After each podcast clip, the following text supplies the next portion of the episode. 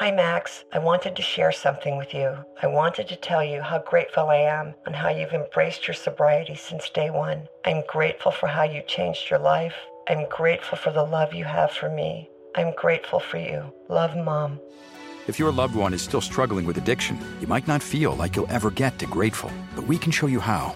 At Caron, we've helped families overcome addiction for 70 years. So if your loved one is ready for something different, visit caron.org slash lost. The Ford F 150 truck drives smart design forward. The standard 12 inch productivity screen helps you get what you need done too. And the available Pro Access tailgate improves access to bed and cargo and utilization of the bed, including when towing a trailer. Together with a wider bumper step, it's easier to access the bed and load in tight spaces. And available Pro Power onboard serves as a mobile power source, providing up to 7.2 kilowatts of power to charge a bed full of electric dirt bikes or run an entire job site worth of tools. I'm still driving my 2016 F 150 truck and 90,000 miles in. As long as I keep it clean, it honestly still looks brand new. I've taken it down snow covered Forest Service roads, taken it out camping, put a ton of miles on it on the freeway, had five adults in the cabin for long trips, and it's been great everywhere. Super dependable. I still love the way it looks, nice and rugged design, but with a super comfortable interior. And I'm still very happy with the quality sound system and heated seats. And since I bought my 2016 F 150 truck, the list of standard amenities that make a truck feel like a luxury vehicle have only grown. Tough this smart can only be called F 150. Find your local Ford dealer at Ford.com. Pro Access Tailgate available starting spring 2024.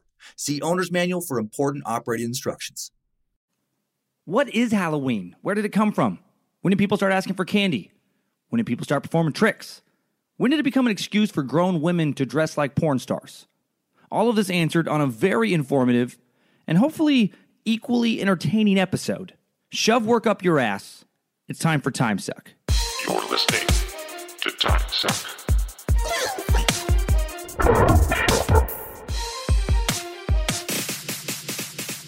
All right, let's start with the origins of Halloween. Like, is it, as I heard growing up, uh, satanic? And, and, and, quick note, I don't want to turn this podcast into like a constant knock against or, or even reference to Christianity. But when you're talking about the, the history of things, which uh, I don't consider this to be a historical podcast. I know it's kind of leaned that way so far, but but we could get into totally different time sucks that have nothing to do with you know digging back into history going forward. Who knows? I, I think, but I think you know a fair amount of info when you want to learn about it, you got to learn about the history of it. But when you're talking about history, especially in this country, you know Christian references are almost impossible to avoid. So, yeah, it's just, you know, it just kind of has shaped our culture. So it's just probably going to come up a fair amount. So if that bugs you, well, maybe this isn't uh, your podcast, but I, but I hope you can let it go. But, but as far as is Halloween uh, satanic in origin, the quick answer is no. It's not satanic. Uh, it's pagan, which where I grew up uh, was a word that was kind of synonymous with Satanism, but that's just that's not true. So let's start off by kind of defining paganism. Uh, to be pagan, as defined by Merriam Webster, uh, is to be heathen, is to be a follower of polytheistic religion, like uh, ancient Rome, you know, multiple gods, or one who has little or no religion and who delights in sensual pleasures and materialistic goods, like an irreligious or hedonistic person. Uh, Google has its own definitions now, and Google defines pagan as a person holding religious beliefs other than those of the main world religions. So, I mean, that's that's a really, really wide open definition. So basically, if, if you live in ancient Rome and you and you were e- and you're either Christian, Jewish, Muslim, or, or you were pagan. And by that definition, the origins of Halloween are pagan, in that they are not, uh, if you go back far enough, founded in Christianity or any other major religion.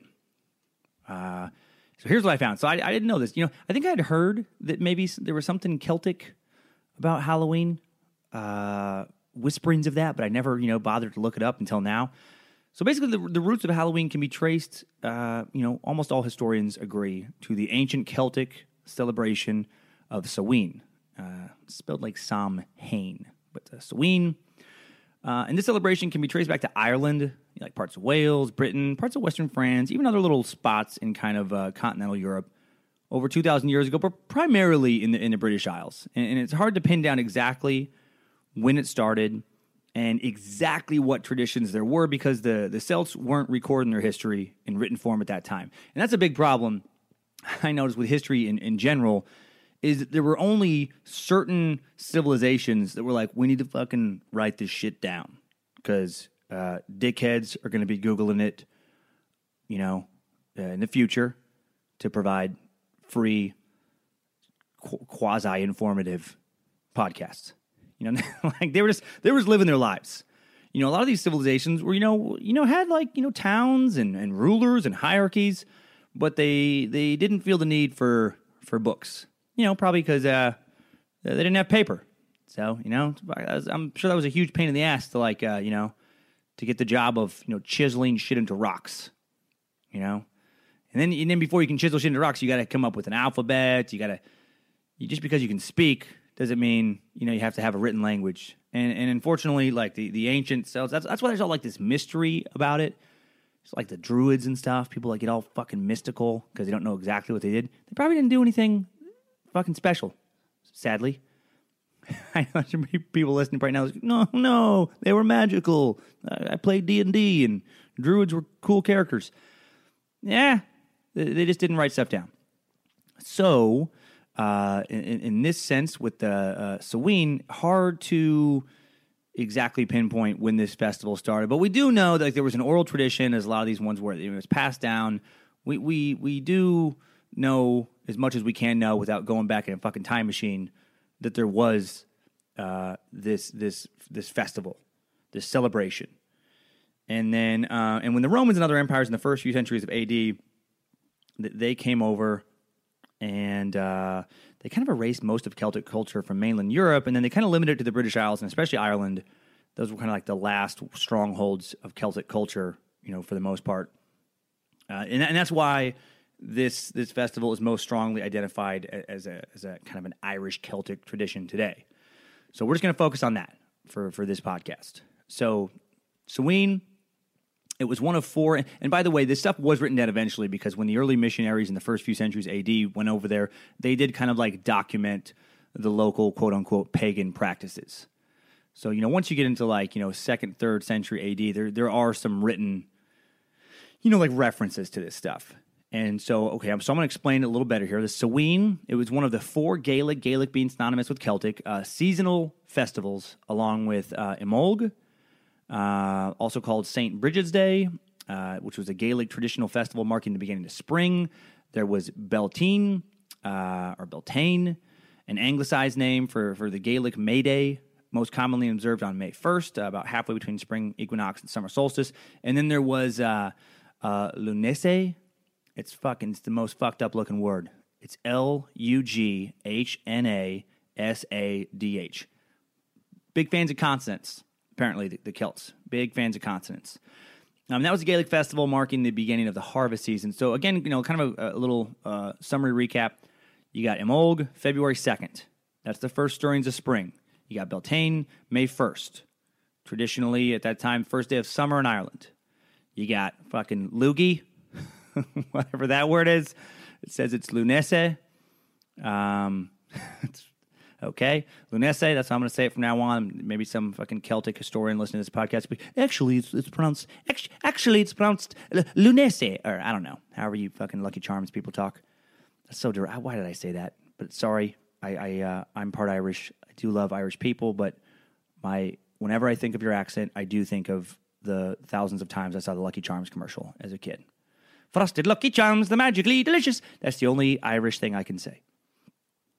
Okay, so that's August 1st, uh, marks the beginning of the harvest season. And then Sam, uh, Samhain, which is uh, October 31st, there we go, little Halloween reference, uh, through November 1st. It marks the end of the harvest season and the beginnings of winter. So it started like sundown, the 31st, and goes through uh, the, the, the, day of November 1st. So it was kind of like, you know, Samhain Eve almost was the night before and it was, it was the festival went a long time. And these four, along with uh, there was uh, four other pagan occasions, each kind of halfway in between one of the ones I just mentioned, and they make up the the wheel of the year. And that was how the ancient Celts divided up their calendar. And it was and all of them have to do essentially with the harvest. And uh, as you can tell, you know, it didn't have anything to do with demons. It had to do with crops which was super important uh, in the days before grocery stores. You know, welfare, canned goods, freezers. You know, you, ha- you have a great harvest, uh, you lived back back in uh, you know BC and early AD Ireland. You know, you have a bad harvest, uh, you lost some relatives. I mean, they had a fucking the potato famine. That, that wasn't that long ago, a couple hundred years ago. You know, a lot of people died then. You know, you take it back another 15, 1600 years, a lot of people died when the crops, you know, Nana didn't make it if he didn't have enough taters. And so it made sense to take it fucking seriously. And that's why they built uh, this whole calendar around it, you know, and, that, and that's what they did. And uh, on, on Samhain Eve at midnight, they, they celebrated and, and worshipped. And uh, it says, you know, like various articles, clans or local villages would, would begin the formal ceremonies of Samhain by they'd light a giant bonfire, they'd gather around it, dance, burn crops, animals, sacrifices to Celtic deities. Uh, as a method of giving gods and goddesses their kind of share of the previous year's herd or crops. And that was a fairly, I mean, that was a pretty common, some kind of sacrificial thing, you know, a, a, gift to the gods. You know, it was part of a, a lot of different, you know, pagan uh, religions at the time, worldwide. And the sacred uh, fires were a big part of like kind of cleansing the old year, a method to prepare for the coming new year. Yeah, I, okay, yeah, sure, I, I, get it. And, and during all of uh, the celebrating, they did wear uh, costumes and danced around the bonfire. Uh, quick note on that: some historians don't think the Celts wore costumes or masks for the celebration of Samhain Eve. However, most do.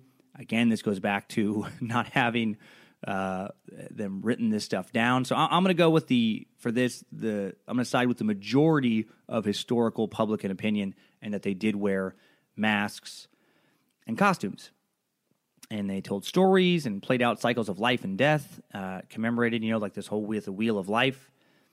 And, and most historians believe they wore the costumes for three primary reasons. And the first was to honor the dead who were allowed to rise from the other world. And this is, you know, they believed, you know, which kind of makes sense where it's like seasonally. If you think about it, you know, it's the end of the harvest. It's, you know, you're going to live or die based on your crops. You're, you're getting through the summer and fall season. You're going into winter Winter is when most people died back then. A hard winter, you know, was one of the greatest predators of the ancient world. And it makes sense that they kind of associated this particular festival uh, with the kind of the worlds of the dead and the world of the living, like ha- having like the thinnest barrier between them. You know, it's like, and, and so that, you know, it makes sense, again, following the harvest and crops, that it makes sense to not only honor the, the, the food, but to honor those who had passed on. And they believed that souls were set free from the land of the dead during this eve. Uh, they believed, again, that the barrier between the living world and the dead world was the thinnest this night. Uh, they believed that souls had been trapped in the bodies of animals, who, who the fuck knows where that came from, were released by the Lord of the Dead, sent to the new incarnations. And so they would wear costumes that signified the release of these souls into the physical world. And they also believed in like, the, like the, these bad souls were out there, and they believed that not all souls were to be honored and respected. Some, you know, that they should be feared, and some of these things would return from the physical world to destroy crops, uh, you know, hide livestock, you know, haunt the living. And again, I think I think that's just you know a, a kind of a common thing in a pre-scientific world.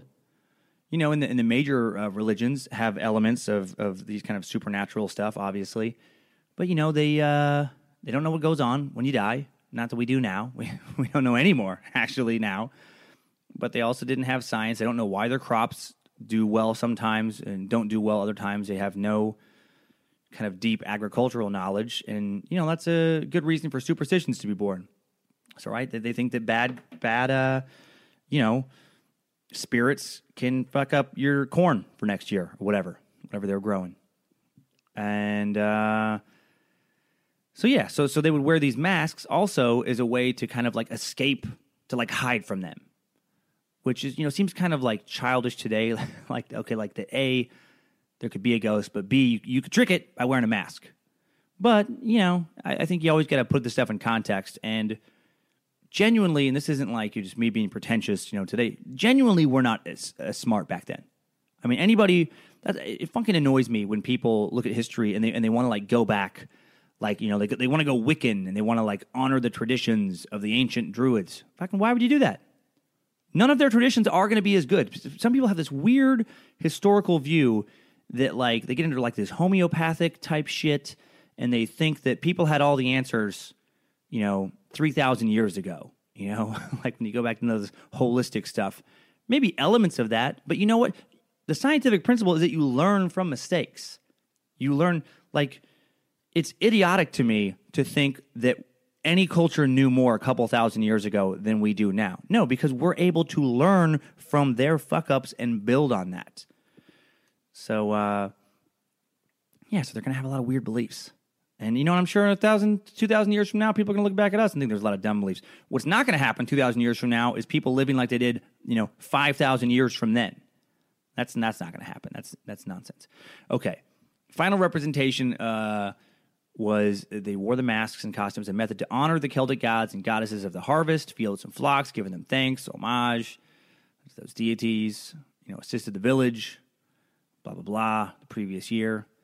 And again, all these all these beliefs were common to pagan people today. The, the, Greeks had their you know good and bad gods, so did the Romans, you know, and so did the the Celts. However, one misconception I found uh, there there's no record that there was some kind of specific evil god specifically associated with Halloween itself, like that it started off as some kind of you know weird tribute or recognition to some kind of evil ominous god. That's there. That's nothing. That was, if anything, that was just um, a weird rumor that got perpetuated by kind of fundamentalist, you know, Christian kind of beliefs. There's there's no historical basis whatsoever for that. So so then I, I wanted to know, like, how did Halloween start getting associated with the occult or with evil? And basically, here's here's how. This is this is interesting to me. Uh, some way it really started to become, or Samhain, excuse me, really started to become Halloween that we are familiar with uh, when Christian missionaries tried to change the religious practices of the Celtic people in the first few centuries AD. So back before missionaries such as you know Saint Patrick converted the Celts to uh, you know Christianity, the the Celts uh, practiced an elaborate religion to their priests, the Druids, which I referenced before. Who the Druids were priests, poets, science, uh, scientists, scholars, you know, all in one. They were religious leaders, ritual uh, specialists, you know, like the shaman of that culture, bearers of learning, you know, again, long before they were just, you know, a, uh, D&D character. They had some fucking cool magic nature-based spells. Yeah, I used to play. Um, the Druids, uh, they were, yeah, they were like the missionaries and monks who, who were sent to, you know, Christianize. They were equivalent of the missionaries talking to them. And, and, uh, and the missionaries kind of, you know, branded them uh, as evil specifically because they weren't Christian. And that's a, and here's, here's a note on this. Anytime early Christians ran into a people who uh, weren't already, you know, introduced to Christianity – or didn't have, you know, another major religion like Islam or Judaism, they were just seen as heathen or pagan. And anything they believed, like any kind of religious belief they had, was automatically by default associated with the devil. So, you know, they just had this logic where you either you either worship Jesus or fucking get back Satan. Go on now. Get get Satan. You know, which which is so messed up. Like you could have the most peaceful belief ever, which some people people believe the Druids had very nature based. You like you could believe that we should all treat each other as delicate butterflies and, and gently and kindly, and that everyone is equal, and it's humans' responsibility, uh, you know, humanities to treat nature with the same respect we treat each other, and, and, that men are no more important than women, and that a king is no more important than a peasant or a pauper, and and the missionaries would be like, uh, okay, yeah, that's all fucking great, but do you believe in Jesus and His book of bylaws? Nope. All right, buddy. Well, then hop on the woodpile and get ready to burn the stake, you fucking evil doer. Again, honestly, not trying to shit on Christians, but uh, I'm not going to ignore history. And historically, uh, fucking assholes uh, a lot of the time. Like so much of the time. So much, so much evil done in the name of uh, peace. So, anyway, they get the label. They get the label, and, and I think that's when like the dark associations of Halloween's kind of started there, you know, in, in, a, in a Christian culture you know, pagan. It gets that weird word, pagan, pagan, pagan. It's funny. The more I learn about like paganism, again, it's so broad. The only thing you know, uh, evil, quote unquote, about it is that it's not Christian. Like literally, that's it. You know, they're not out there drinking baby's blood. Okay, so h- how did Pope Gregory? Uh, this is interesting. This is how this guy Pope Gregory pops up, and he starts transforming uh, Samhain into Halloween and so, so uh, the missionaries they want to convert uh, the Celts to Christianity, but they but they don't want to completely destroy their traditions because if there was this famous edict in 601 by Pope Gregory I. Uh, and basically, what he did, he told his missionaries uh, that concerning like various native beliefs and customs of the people around the world they were trying to convert, rather than just obliterate, which was the the kind of default practice beforehand, rather than obliterate the local customs and beliefs, he was like, "No, man, use them." And there's this example he uses like if a group of people worship a tree, rather than cut it down, uh, consecrate it to Christ and allow its continued worship. So basically, like, yeah, you can still worship your tree, but your tree is now a Jesus tree. So, you know, just like an, kind of an interesting logic there. And in terms of spreading Christianity, that like this is brilliant. And, and, and it became like a basic approach of Catholic missionary work in the seventh century. You know, and, and a lot of church holy days that we have now have pagan roots. You know, like Christmas, for instance, was assigned the arbitrary date of December 25th because it corresponded with a lot of midwinter celebration of many people. Like there's a reason, you know, that it's yeah, as, as opposed to I think this popular belief now is like no, that's when it that's when he rose or whatever. Now that's Easter, but you know, that's his, I'm sorry, that's his birthday. I get confused. That's his birthday. Uh, no, no, it's not. It was just uh, so sorry, but no. Um, you know, St. John's Day was, on the summer solstice, and the Catholic uh, slash Christian holiday they got kind of thrown in with Samhain to become Halloween was All Saints Day. Uh, the Catholics introduced All Saints Day in 609 AD, you know, long after Samhain was established, and it, and, and it has some big similarities with um, Samhain. Uh, it's celebrated on different days by different Christian denominations, but the, the, British Anglican Church, Roman Catholic Church, mainly like November 1st, and then it has its All Saints Eve the night before, just like Samhain, just like, you know, what's turned into Halloween. And um, Christians basically who celebrate All Saints Day and All Souls Day, as it's uh, also kind of known sometimes, uh, do so. It's, it's a fundamental belief that there is a prayerful spiritual bond between those in heaven, aka the dead, and those on earth, aka the living. You know, it's to pay tribute to the dead, which clearly makes it a Christian tradition strongly rooted in a pagan uh, tradition.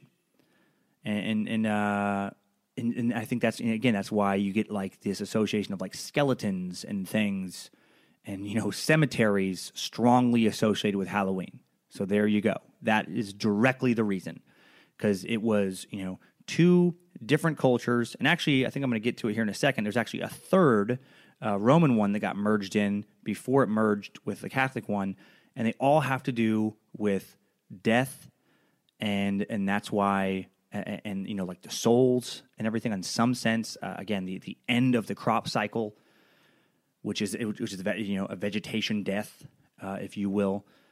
And that's why Halloween has, you know, the ghostly connotations that it does. And a little note: uh, despite this, uh, this merger, Early representatives of the rival religion Druids were considered evil worshippers of devilish or demonic gods and spirits, followers of the old religion. And this is, I'm going to bring this up because of uh, the, the, association with witches with uh, Halloween. Followers of the old religion went into hiding and were branded as witches. And there's a verse in the Bible, I, I saw it numerous times. I didn't write it down for this podcast, but you know, like banish witches or there's some, something about like, you know, quote unquote witches are bad and um, and then you know, and witches, like early, like you know, kind of books and things are always like seen out in the woods, and and, and it all kind of comes out of this goes back to like these these association with Celts and Druids, where again because they were they kind of like worshipped nature and were really into nature, they were pagan. Pagan was seen as evil. Uh, pagan got the label of witches and so that's that's where this association of witches kind of you know comes into to Halloween, and then also like like modern Satanism latched onto Halloween, and and and, and I think um like uh oh what's the guy's name? The the guy who brought back um Anton uh, LaVey. Anton LaVey he you know he brought back kind of modern Satanism, which really is just paganism if you actually do analyze that, that would be a whole other podcast.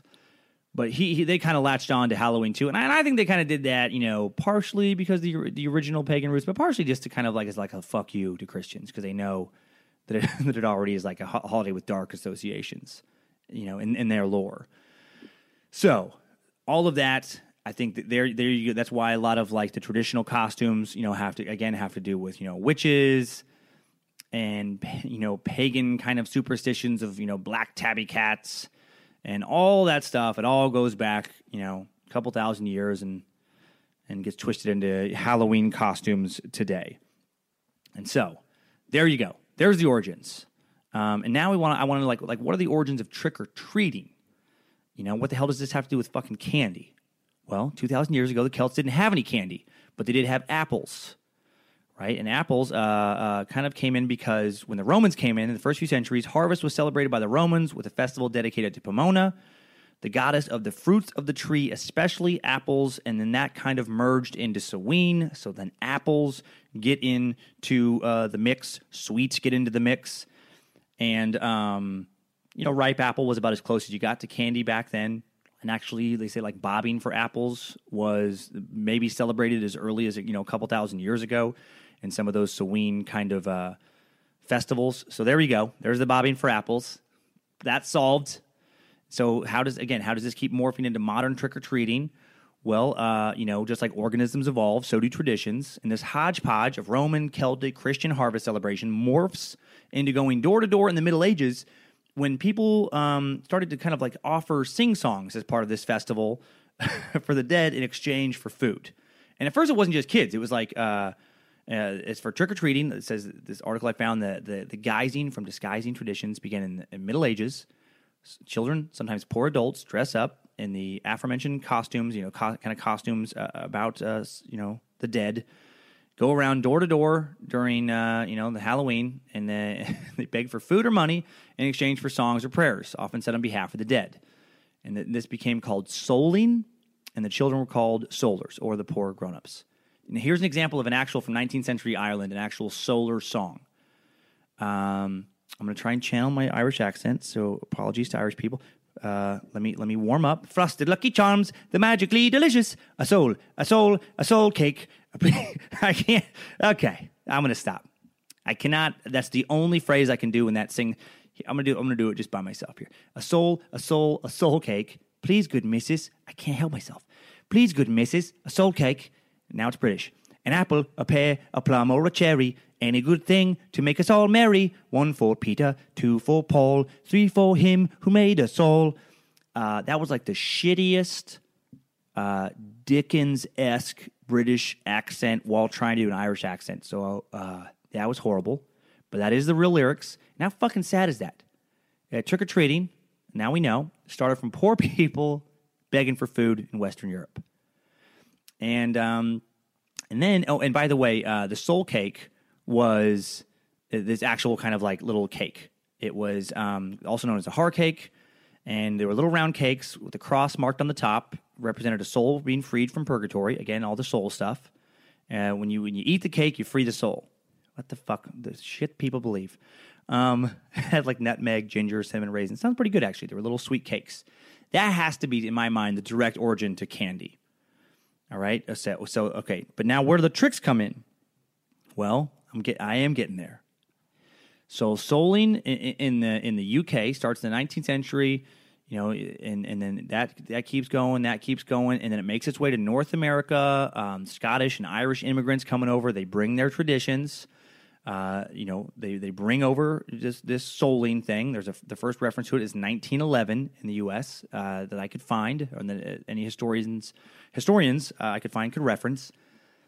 And then uh, it becomes in the 1920s and 1930s. First in the Western U.S. for some reason, this this trick thing just starts to kind of spring up in it. And uh, I guess there was a little bit of a respite during World War II. They took it easy uh, because, and actually, sugar rations. There was World War II, so that cut down on the, the, the candy people could give. So there's no point in doing tricks. But um, the first reference I can find, a written reference to tricking, was actually in uh, 1927, this edition of the Blackie, Alberta, Canada Herald. And it says Halloween provided an opportunity for real strenuous fun. No real damage was done except to the temper of some who had to hunt for wagon wheels, gates, wagons, barrels, etc., much of which decorated the front street. Youthful tormentors were at the back door and front demanding edible plunder by the words trick or treat, to which the uh, people uh, gladly responded and sent the robbers away rejoicing. So that's when people started saying trick or treat, maybe in the 20s, and, you know, just kids being dicks. And it spread to parts of the UK, uh, spread, spread to the US. And I definitely, I mean, that was definitely something. Uh, my kids haven't experienced that, the whole trick or treat, but we did do some like just horrible, youthful things when uh, growing up in Idaho in Halloween, where we would uh, smash pumpkins. That was a big thing. We would just take pumpkins on Halloween, everybody's fucking jack o' lanterns, and you would try to steal them and just smash them on the street. And then for a couple years, uh, we got into egg fights. That was a thing for like good five, ten years. You just tried to find other kids dressed up and smash them in the fucking face with an egg.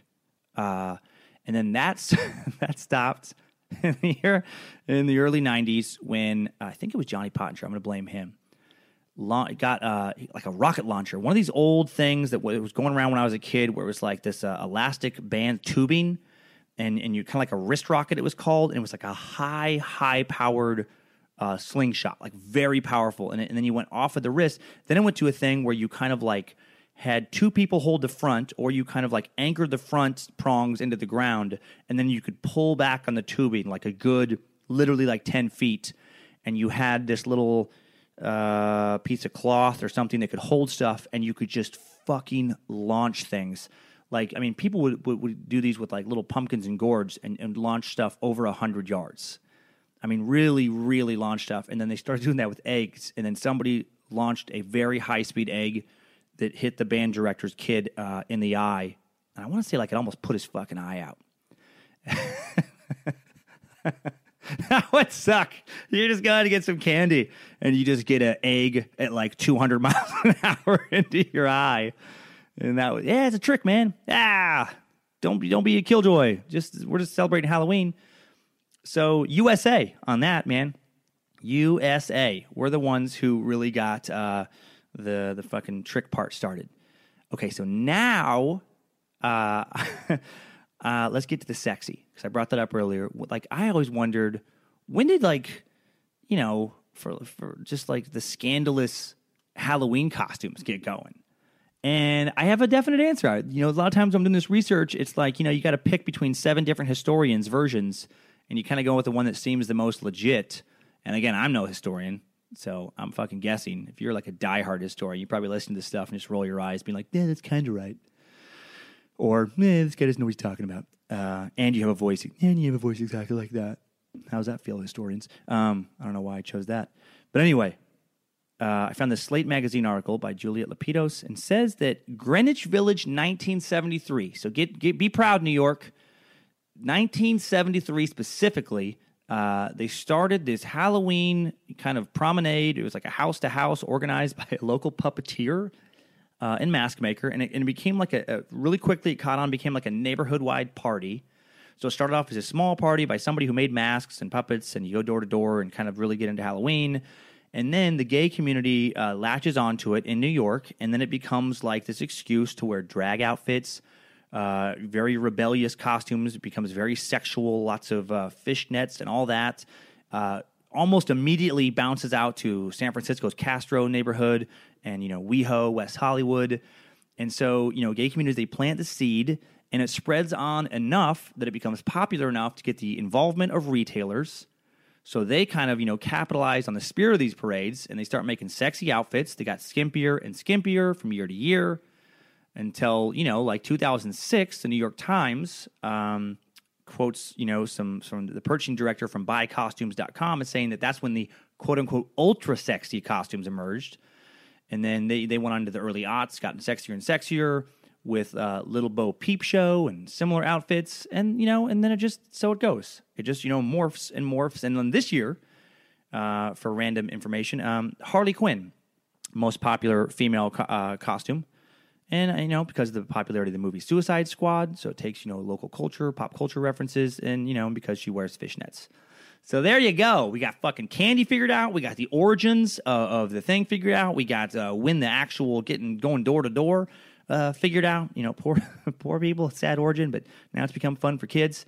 And, and we got the origins of like pumpkins, you know, like pumpkins, you know, it, it's because, you know, you make jack o' lanterns because, you know, they, they've been harvested, they're ripe.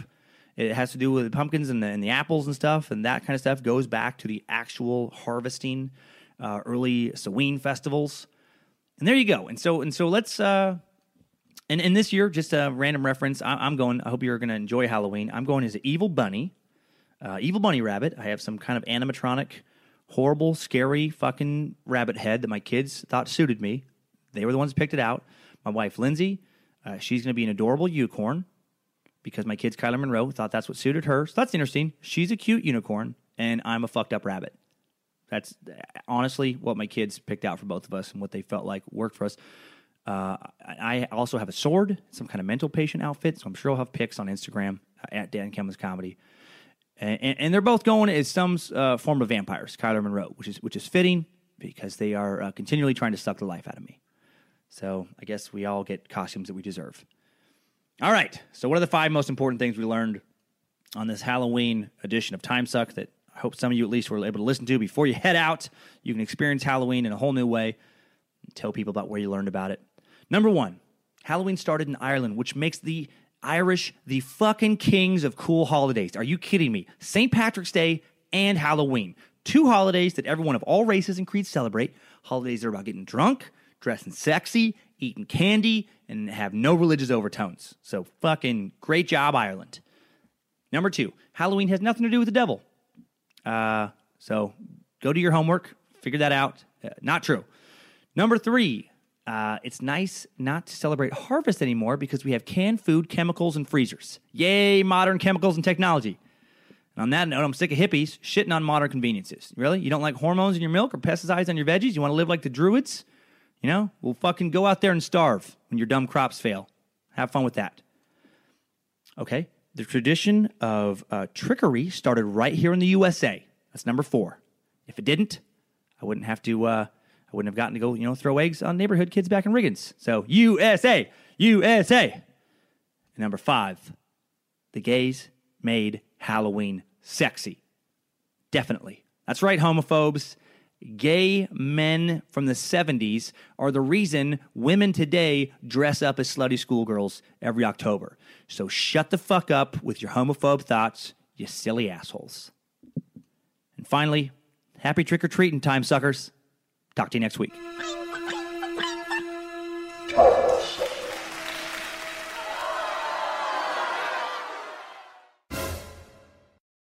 Hi, Max. I wanted to share something with you. I wanted to tell you how grateful I am and how you've embraced your sobriety since day one. I'm grateful for how you changed your life. I'm grateful for the love you have for me. I'm grateful for you. Love, Mom. If your loved one is still struggling with addiction, you might not feel like you'll ever get to grateful, but we can show you how. At Caron, we've helped families overcome addiction for 70 years. So if your loved one is ready for something different, visit caron.org slash lost. This show is sponsored by BetterHelp. If you suddenly had an extra hour show up in your day every day, what would you do with it? Work out, sleep, read a book, play Fortnite, call your mom, take judo lessons, finally watch all the episodes of Shameless? A lot of us spend a lot of our time wishing we had more time. But why? Time for what? If time was unlimited, how would you use it? The bad news is that you're not going to get that 25th hour. But what you can probably do is reprioritize where you spend some of your time. Therapy can help you find what matters to you so you can do more of it with your time. This year, my health is more important to me than cranking out another stand up special as fast as possible. So I canceled a tour, sacrificed that income, and decided to spend a lot of the time I just got back working out more, resting more, relaxing more, and enjoying time with family, friends, and just myself. And I'm so glad I did. I feel better than I have in a long time. And my BetterHelp therapist, Debbie, was very helpful in getting me to make the decision to pull back. Thank you, Debbie. If you're thinking of starting therapy, give BetterHelp a try. It's entirely online, designed to be convenient, flexible, and suited to your schedule.